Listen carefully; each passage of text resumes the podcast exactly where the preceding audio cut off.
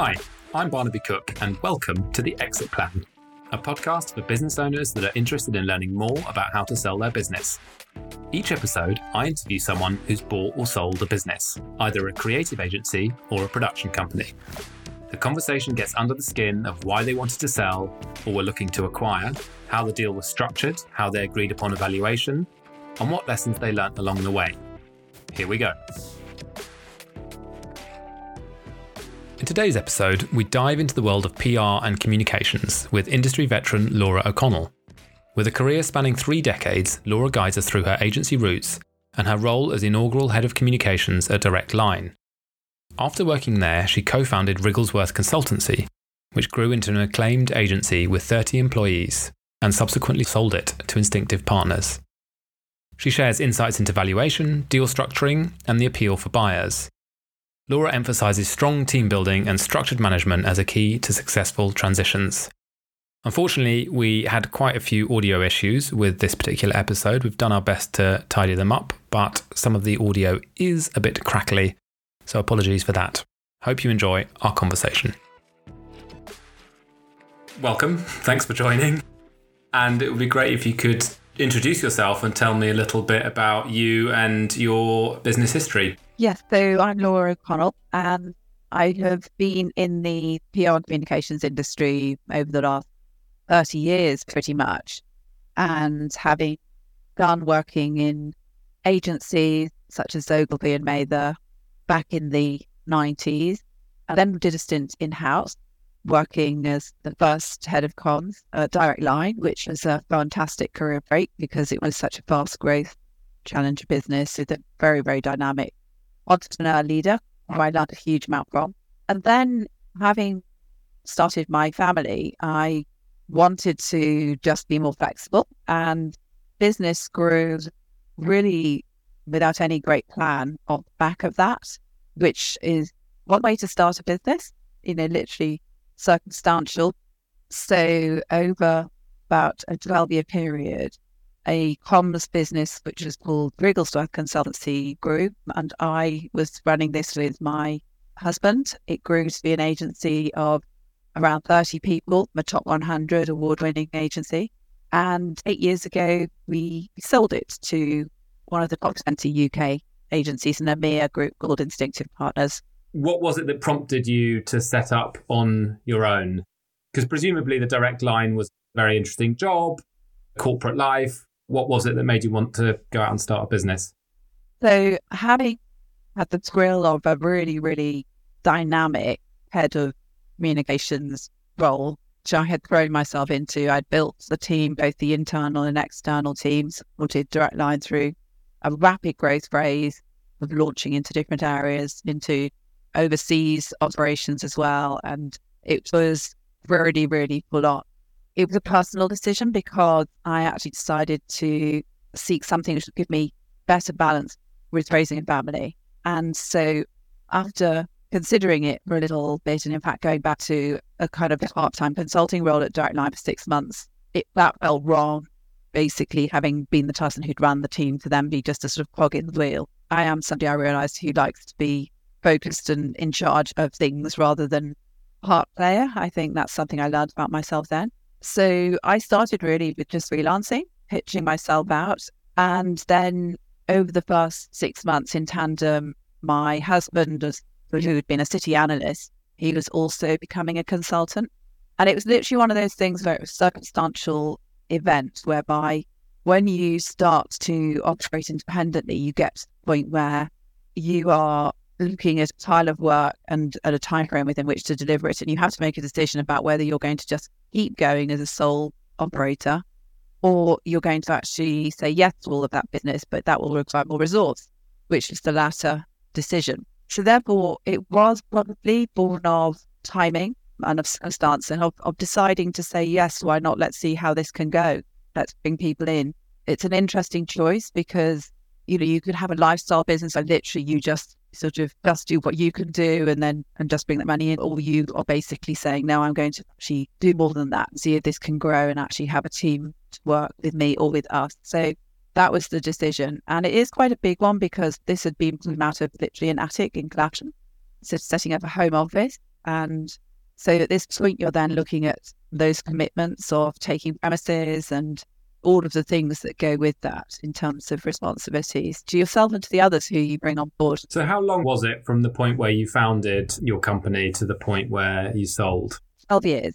It was probably a bit longer than we had thought it might be because there were certain major events that, that sort of changed the direction of the business along the way. Those being macro events, really, the credit crunch was one. I mean, through our business was set up at the beginning of the noughties and it literally went off like a train. We couldn't hire enough people. We constantly recruiting. It was an absolute type. The sectors we were focused on, which are financial services and real estate, were having an absolutely boom decade. And we had huge connections in that area and therefore businesses was just knocking on our door. Other than sort of informal networking events we did, you know, sort of winter party, summer gatherings, etc we didn't have to really formally market ourselves. It was all word of mouth. And we had a phenomenal client list, you know, the likes of Aviva, Canada Life, the launch of eSure, RBS, back in the pre credit crunch days, lots, all the building societies, um, Zoopla, which is a fast growth startup at that point, Jackson Stops and other estate agents, house builders. And so, you know, it was the credit crunch obviously impacted massively those sectors we rode through that by pivoting to some extent, but it did then change the trajectory of business. And so we had to then build up again over the next five years. Okay. To the point at which it was we were ready for exit. And the exit was factored into our thinking by other events as well, which were also personal. What I was going to ask was were you building the business with a sale in mind or were you organically growing it? Well, it's a really good question. And actually, in reflecting on the advice I would pass on to others, I would say that it was primarily, I would say it was lifestyle business. It was much more than than a lifestyle business. It was fun. And as as I just sort of outlined, we were really fortunate in those first few years in that it didn't feel like hard work at all. It was basically something that was the right thing for us. We had all of the connections and the networks. And those were times where there's a huge culture of fun in the agency and in the industry as a whole. I think if I look at the last two decades, you know, the last decade has been so much tougher for everybody. And we know that because of everybody still trying to pick up the pieces of, you know, different macro events have done to us compared to 2009, 2010. I know that we always thought, well, where will this take us? And the way it's going, it'll be sellable. But you have to kind of, you know, you're you're sort of so busy doing the day to day that you kind of don't really think about that seriously until we didn't, until we got to the point of saying, well, where is the end point? Do we want to do this? And that's something that I have has been a big learning for me and that I would pass on to anybody who's at the stage of early stage of building a business that you can't start soon enough to actually think about what is your game plan. It might change. It will inevitably change, but you know, to have framework within which you're kind of working. What's what are you trying to do over three years, over five years, over ten years? Therefore, that should ladder back to what you're doing this year. That's the type of thinking that I have learned. And I suppose when I started the business, let's face it, I was sort of in my early 30s. I kind of forgive myself for being a bit naive or uneducated about thinking like it's something that definitely is a good thing for anybody starting their business to think about the whole business plan side of it is really important. So when it came to the selling, did you decide to sell and go out looking for a buyer, or was it the result of an unsolicited approach? So we did take control of the process by engaging a very well known deal maker in the comms industry. Now, that was after a phase where we were being approached. And I'd say to people that, okay, you might get lucky with an approach, but actually, how do you know that that is the best thing for you? I mean, I'd liken it to, well, it's like anything really where you are receiving an inquiry. You're not in control of that process. You haven't really done a ground research. And in fact, although it was flattering to keep getting approached and we would often have conversations with people, it always didn't feel quite as if it was slightly unprepared because, you know, that we were responding to that organization's agenda. So we decided to think it through. And we obviously realized that what you have to do is to really position yourselves as an attractive asset for somebody to want to acquire. So you have to really turn the spotlight on yourself, do your own due diligence about what the opera is, what you are, what your future potential is. You wrote our own prospectus in terms of the history, what are the assets of this business, what is its future potential, what is it marketplace that it's operating in, why does it need to move from being independently owned. And then we did talk to a number of advisors, but we decided to work with one who I still believe is very well known in the industry, but certainly was at that time incredibly strong, incredibly well connected, and very, very sensible and full of good advice. So that was the approach that we took to actually then do a review of the market and a process to actually see which agencies would come forward at that time. And what are those things you think that can make a business attractive to a potential buyer? What is your USP? I mean, if, uh, you know, we know your audience. This is agency owners in the creative sector. All of us, whether it's PR, whether it's form advertising or production, it's what makes you better than your neighbours. You've got to really understand yourself. Got to understand your um, how to articulate exactly what it is that you do and why you've been attractive to the clients that you've gained and have worked with to date. You need to focus on defining your culture so that you again understand it because fit, this is you know, these are people businesses, therefore cultural fit is going to be vital to make something successful as much as how good the work is that you've been doing clients so, first of all, really be honest with yourselves and to sort of go through that process of understanding and being able to articulate it and polish it. Obviously, you don't need to throw in the kitchen sink. You need to be able to pitch the defining aspects of what your business is. And as I say, most importantly, it's potential because any acquirer, yes, you need a track record. More importantly, you need future growth potential that's what I think a mistake, possibly, that some smaller businesses can make is that they'll hang on until they get to the point that the owners are looking at the green pastures of retirement and thinking, well, you know, I'm going to try and pass this on. And it might be too late at that point because in any kind of growth curve, you're on the downward slide. So the ideal thing is to be on the up, still with further potential that's going to be the right time for your organization to benefit from being part of a bigger group, partnering with another organization that's going to really benefit you both. Did you have a strong management team in place? And additionally, did you have a lot of retained clients? What was the mix between retained and project work? Yeah. So the comms industry that we work in, which is corporate and, and brand campaigns, we had a very much a strong bias to retainer. It was up to 80% of our revenues were on retainer. And I think that's probably, it's certainly, I think, quite, I've seen it over the last decade as well, although we thought it might tip what's being more project work, as many other aspects of marketing services have done, there's something about comms which actually clients are very comfortable to have retainers because, you know, there's such a lot of unpredictability in terms of the service they need from you. And they really value that sort of ongoing support as opposed to just picking up and putting down around certain events.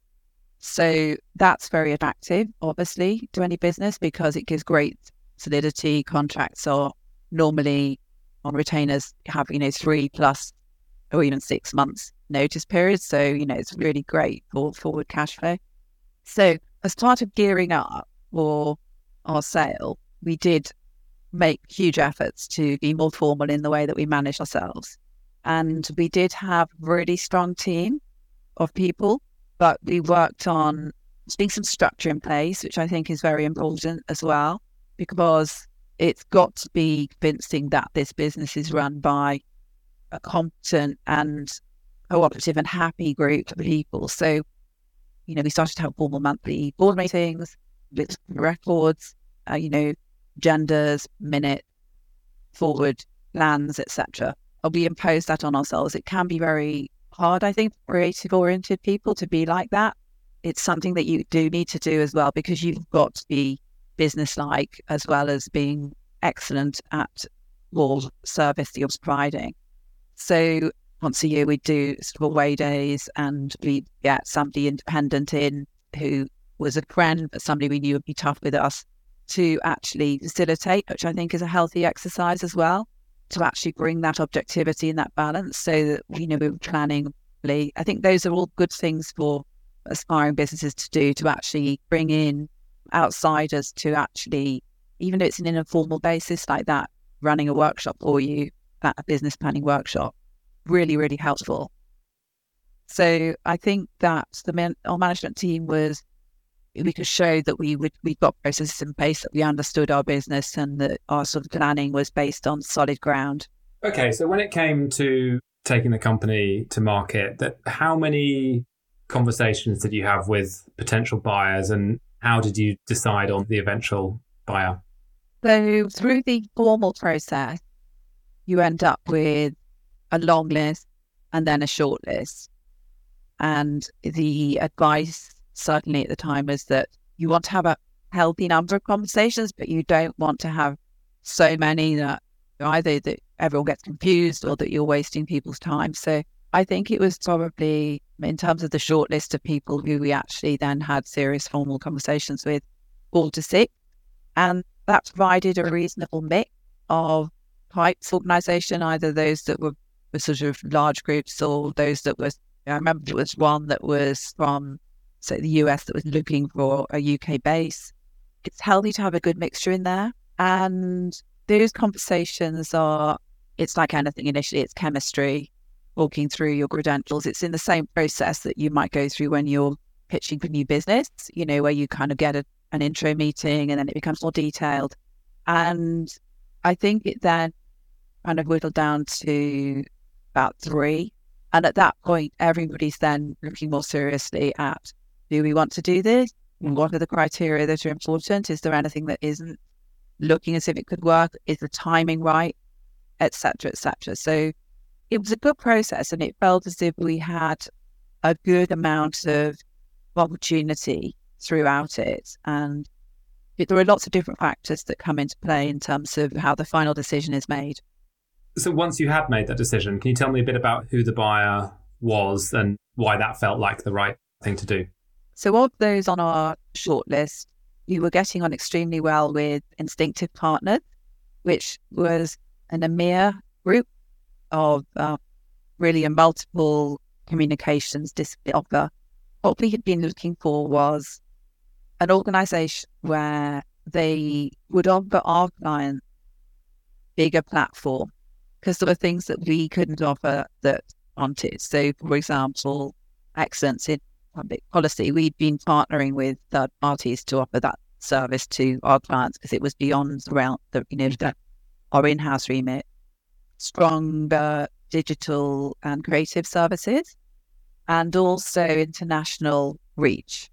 We had got a largely UK centered client base, but some of them did have overseas either aspects to their business or preventing us from pitching for things whilst we didn't have that to reach.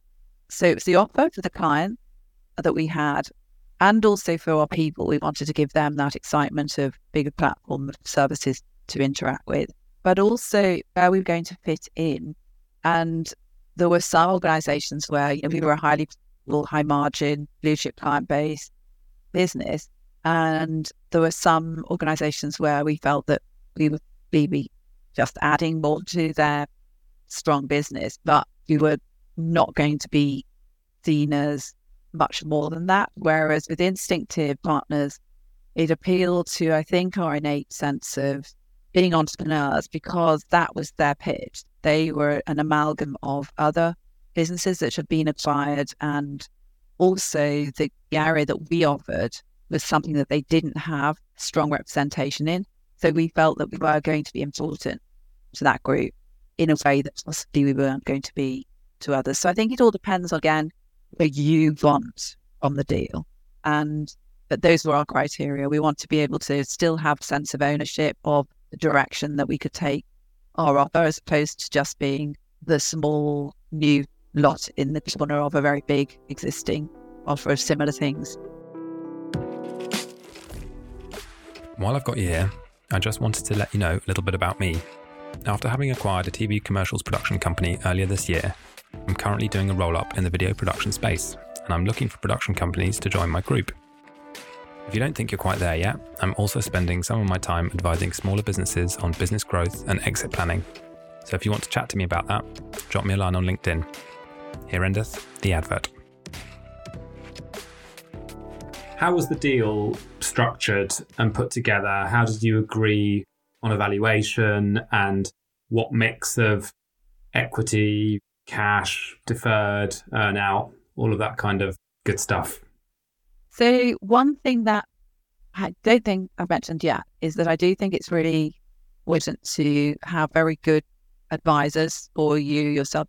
You shouldn't economize on that. It's really, really important to have the best advisors that you can afford. And we had excellent legal advisor, a sort of London firm, which who I knew I'd been recommended was an absolute specialist in small business M&A. There is so much in the small print of any transaction.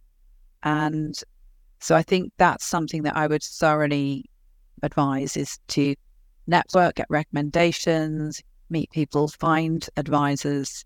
I suppose the emphasis for us was on the legal advisors. We also used our accountancy firm who also really good, really hot on understanding numbers, looking at different aspects of counting and things like that, which you need that professional advice. You really do from both sides, both from accountants and from lawyers.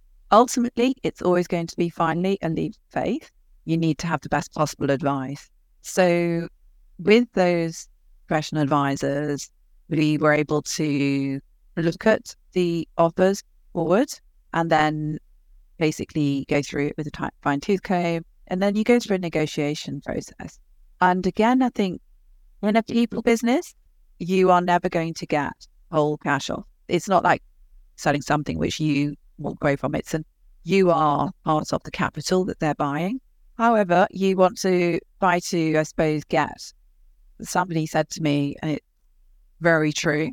When you do the deal, it could be that the money that lands in your bank account that day is the only money you're ever going to see. And that you have got to be comfortable that that could be the case.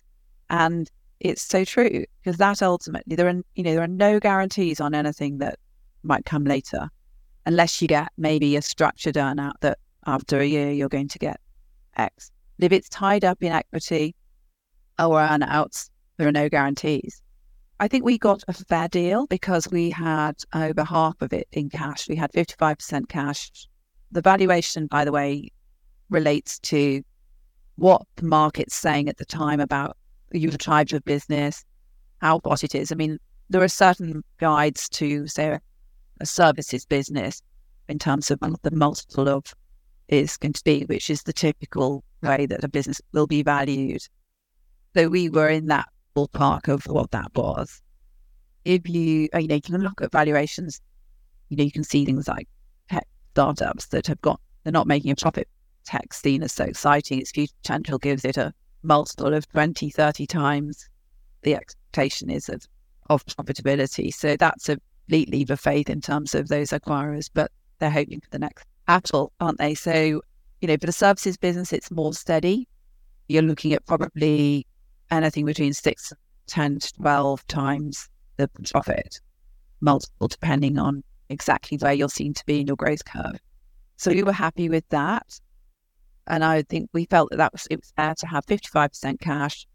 And then of the rest, there was an element which was linked to what they were terming loan notes, which is a technical phrase effectively that they owe you that money back. They will pay you back your owed it. It's on the balance sheet as an owing to you as a as somebody who's been bought. There's a dividend paid on it, a coupon. And also, then there was a small amount of equity as well. But as I say, the bottom line is be happy with the amount you get in cash. If you're not, you know you've got the right deal. Roughly what size was the business? You said it was about 30 people at the point you sold. What was the turnover roughly? Turnover was just under 3 million a year. Okay. I mean, I would say from my experience, a six to 10 multiple on a 3 million turnover business is that's a very good result. And presumably that's based we had a on, really high profit margin. Right. Okay. Yeah. and retained clients as well, yeah. I think, which makes a big difference with an acquirer looking at a business like that. Yeah, big clients that were blue chip names that I mean, I think the lesson for us is that probably as a business we had modestly priced our work. And I look back and I look at the client list and everything that it was great. It was absolutely great. But I think that it was a business, and that's why it goes back to my advice about having coaches, business advisors from an early point to actually challenge you why you're operating a certain way, everything that your services, your pricing, etc. I think it was potential that was seen from our business and our client list that was, yeah, was seen as attractive. Were you and your husband 50 50 owners, or what was the ownership structure? There were three of us who actually sold and went on to the new business. So, yeah, there were three of you, three owners. Yeah, two major and one minor. Okay. And then what was the earnout period? How did the integration go? How long did you end up staying with the business? There was in the contract, we were asked to stay. Well, I was asked to stay for a minimum term of five years, and my partner had slightly less than that. He decided he didn't want to actually be part of the new business for longer than three years. And so he negotiated on the basis, but it wasn't an earn out as such. It was really that he then part of a group which was private equity backed, and therefore we had a stake in the value of business going forward that was that would be um, the aim was it to be realised as that private equity process went through. How was the business integrated? Did you move premises? Did you get new clients from other companies in the group? How did the business change in the years following the sale? Yeah, so you have to work very hard at integration. It's a different dynamic to just running your business because I think the onus is actually on you as the owner of the business going in to really, it's a partnership, but it's on reflection, it, the onus is on you to make it work because you know your business and you're going in wanting to keep your existing clients happy, your staff happy. There's a lot of change, a lot of transition for everybody. And I personally worked really, really, really hard on that. Networking, introducing our services to different parts of the group, you know, just being a really good colleague, a really good friend to everybody at, at a senior level and then through the business. I think it did work. It worked in the end incredibly well because we kept the business as a standalone for a year as well, which I actually think is a good thing. Instinctif had done things differently different acquired companies, but they decided that it was going to be sensible for us to just bed in by being separate as a separate P&L that first year. And I do recommend that because I think otherwise there's just too much change all at once. You've got too many balls as a senior leader to keep in the air. So basically, you're grafted onto the new business as opposed to just flung into the mix straight away. Subsequent to that first year, which was very successful in terms of we were working, we were integrating with different parts of the group, either collaborating on existing clients, pitching jointly for new ones, introducing our client base to some of the other the wider offer. I was then one of the people who led the full integration of us with the wider corporate offer. And the development of that going forward. And actually, that became the largest division of Instinctif Partners. So I count that as making it a hugely successful acquisition. And along the way, which it was an eight year time I spent there, still had clients that had gone in with us at the very beginning, were still there, connections that I had to, to come back as Instinctif clients. So it was without doubt a successful acquisition. But I would say the top tips are keep yourself separate for the first year, really look after your people and your clients, but actually network internally. You have to network yourself hugely and be really, really committed to making it work. And I think there are quite a lot of examples where some owners, for whatever reason, just find that all too much. And if you don't graft away like that, it can all fall apart and not work. So it was eight years since you sold it. So have you just recently left? Yes, I left literally at the end of 2022. It was the right time for me to move on. Again, a bit like the experience of the Wriglesworth business, it taking having to overcome that sort of issue of the credit crunch and pivoted to different types of clients and things after that. During the time, you know, I went into Instinctif at the beginning of 2015. As we know, we had Brexit, we've had the pandemic, we had cost of living crisis, all these me- mega events that have affected everybody. But I got to the point where, as I say, successfully integrated, successfully grown. I just felt I'd done everything that I could do in that business and it was time to move on and make space for others. And what are you doing now? I am in the early stages of building a small consultancy business, which is not an agency, but just to be build on work with clients, work with people who doing the things that I really, really want to do without all of those responsibilities of running a big business. So literally in the early stages of doing that and a couple of other sort of set projects as well that I have. So it's a focus on a bit of a plural career, but being very flexible, but with the emphasis on quality of work, quality of people, just really, really focusing on getting a lot out of every day. A non stressful way. That's what I'm looking for at the moment. that sounds great.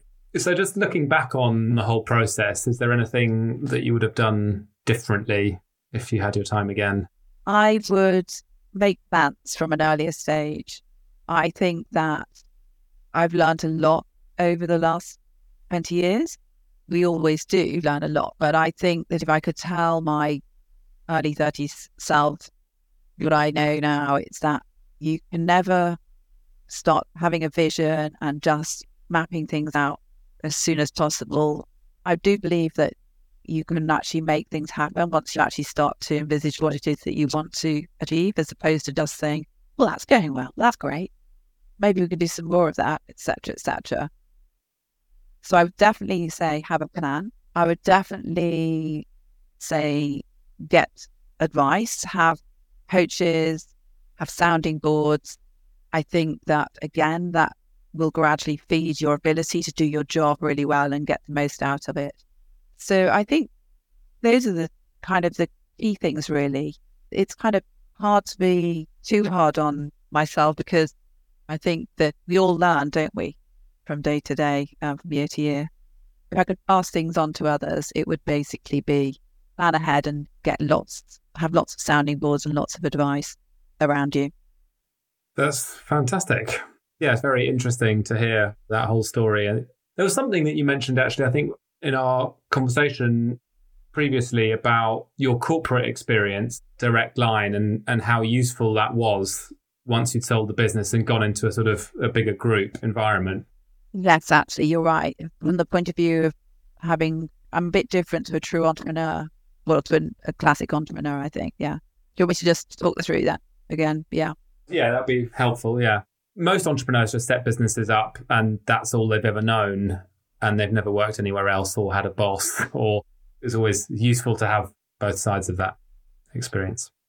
So I think I was quite fortunate to actually have worked as part of my PR career as head of comms in a very large business within a corporate environment, Direct Line, which was owned by Royal Bank of Scotland Group. And that was a huge learning, having been agency before that and then going in house because you really understand how your service plugs in truly to the workings of a big business You get very caught up in the sort of just the day to day of a creative business and things that are important about how perfect a creative idea is or its execution. Actually, when it comes down to it, you're a service that's got to actually add value to client and you see how corporates are run, the emphasis is on the numbers, the emphasis is on detail, the emphasis is on strategy, and there are all sorts of professional people who are involved in that. And you have to understand their language, you have to understand how to fit in, you have to understand how to be pragmatic. Things often change for reasons which are many and varied. And I think everything I absorbed through my six years in that role, working with those sorts of people in that environment, was incredibly helpful to then building a business, being very mindful of what it takes to actually make a business successful. So among those is things like cash flow. I mean, the basic economics, basic financial skills are, I'd say, really valuable to anybody who's thinking of building a business, just to learn them. Even if you get a really good accountant, do a bit of homework and understand it yourself. Because at the end of the day, if your cash flow is isn't working, your business isn't working.